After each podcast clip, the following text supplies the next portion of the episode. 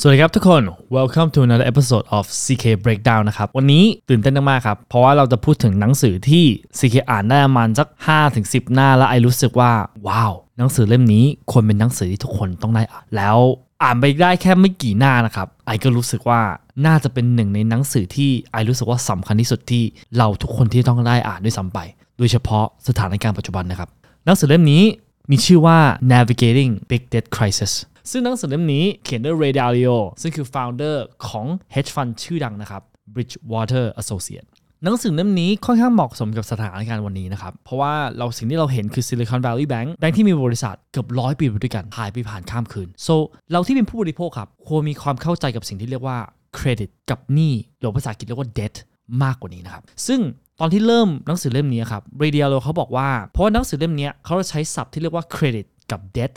ค่อนข้างบ่อย เขาก็เลยอยากที่จะ make sure ว่า definition ของสองคำนี้มันชัดเจนตั้งแต่เริ่มต้น credit คือการให้กำลังในการซื้อให้กับผู้บริโภค ซึ่งกำลังซื้อนี้แลกไปด้วยคำสัญญา ว่าผู้บริโภคจะคืนเงินก้อนเนี้ยในวันของอนาคต ซึ่งสิ่งเหล่านี้เรียกว่านี้แน่นอนสิ่งที่เรียกว่าเครดิตอะมันเป็นเรื่องดีสำหรับสังคม เพราะว่าเครดิตมันคือการให้กำลังให้ผู้บริโภค ให้ผู้ธุรกิจในการทำให้ธุรกิจตัวเอง หรือว่าบ้านเมืองตัวเอง เติบโตมากยิ่งขึ้น แล้ว การที่ยูไม่ให้กำลังในการซื้อให้กับผู้บริโภค จริงๆมันเป็นเรื่องไม่ดี เพราะว่าถ้ายูมีหนี้ที่น้อยเกินไปยูมีเครดิตน้อยเกินไปกำลังซื้อน้อยเกินไปแปลว่าพัฒนาของประเทศ พัฒนาของนวัตกรรม พัฒนาของธุรกิจก็จะน้อยลงไปด้วย แต่ปัญหามันเกิดขึ้นต่อเมื่อหนี้เติบโตแล้วกำลังของการจ่ายคืนไม่เทียบเท่ากันส่วนคำถามที่ที่ดีจริงๆอะไม่ใช่ว่าหนี้เป็นสิ่งที่ดีสำหรับสังคมหรือเปล่า แต่คำถามสำคัญคือ สิ่งที่เราไปซื้อ โดยใช้เครดิตหรือสิ่งที่เรียกว่าหนี้เนี่ยครับเราซื้ออะไร สิ่งเหล่านั้นคืออะไร แล้วโอกาสในการคืนหนี้เนี้ยมีมากน้อยขนาดไหน สิ่งเหล่านี้คือคำถามที่สำคัญกว่า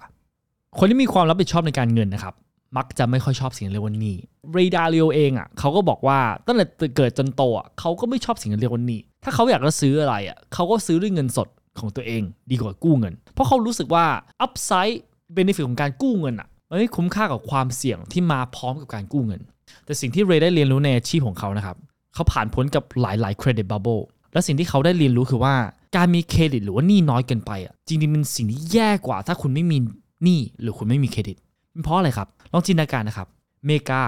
ประเทศอันดับหนึ่งของโลก มีเครดิตมีหนี้ธุรกิจบ้านเมืองสามารถกู้หนี้ในการพัฒนาธุรกิจของตัวเองสตาร์ทอัพอยู่ที่นั่น ธุรกิจใหญ่โตอยู่ที่นั่น ธุรกิจยักษ์ใหญ่อยู่ที่นั่น บ้านเมืองเขาเจริญเติบโต แต่ถ้าอยู่เป็นอีกประเทศหนึ่งที่ไม่มีหนี้ ที่ไม่กล้าที่จะปล่อยหนี้ออกไป ไม่กล้าที่จะสร้างเครดิตให้กับประเทศตัวเองทำให้ธุรกิจของบ้านเมืองของเราอะไม่สามารถแข่งขันกับบ้านเมืองอื่นได้ อันเนี้ยเป็นสิ่งที่แย่กว่า ถ้าเรามีหนี้เยอะด้วยซ้ำไป so สิ่งที่เรย์พยายามพูดคือว่า การไม่มีหนี้หรือการที่ไม่มีเครดิตเพียงพอ มันเป็นสิ่งที่มันมันเพิ่มความเสี่ยงให้ธุรกิจมากกว่า ถ้าเรามีหนี้มากเกินไป หรือว่าถ้าเรามีเครดิตมากเกินไป ตามหลักแล้ว เครดิตสร้างสิ่งที่เรียกว่ากำลังซื้อแล้วก็หนี้ไปพร้อมกัน ส่วนคำถามคือว่า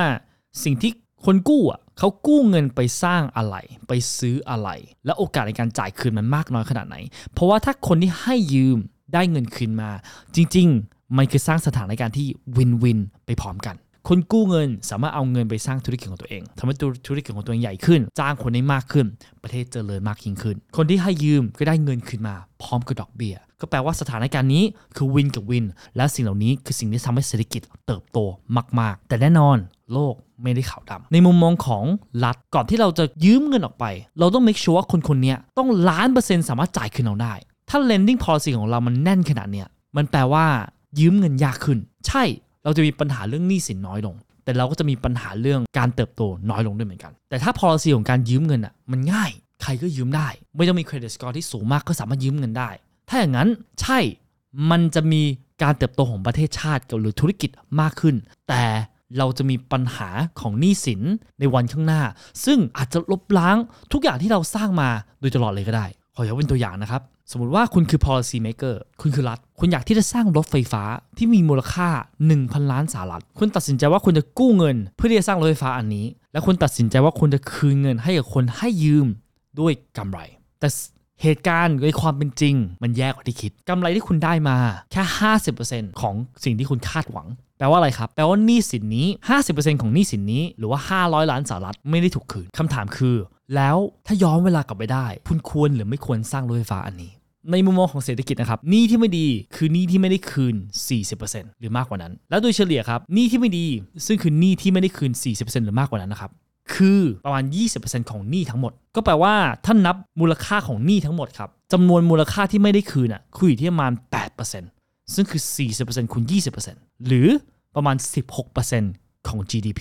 แต่คำถามสำคัญคือว่าไอ้16%ที่เราเสียหายไปในมูลค่าของ GDP อะถ้าเราสามารถแตกออกไปในระยะเวลาของ 16 ปี แต่ว่าต่อปีเราสูญเสียแค่ 1%ของ GDP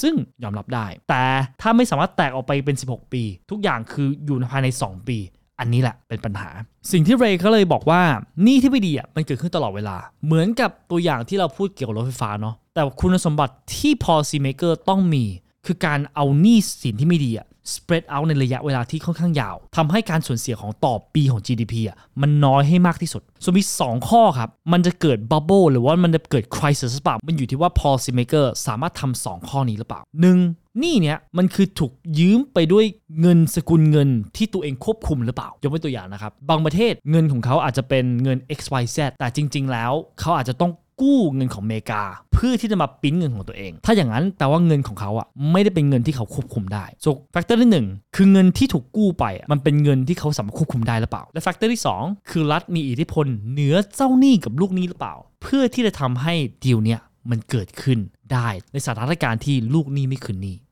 สำหรับวันนี้ขอบคุณมากครับ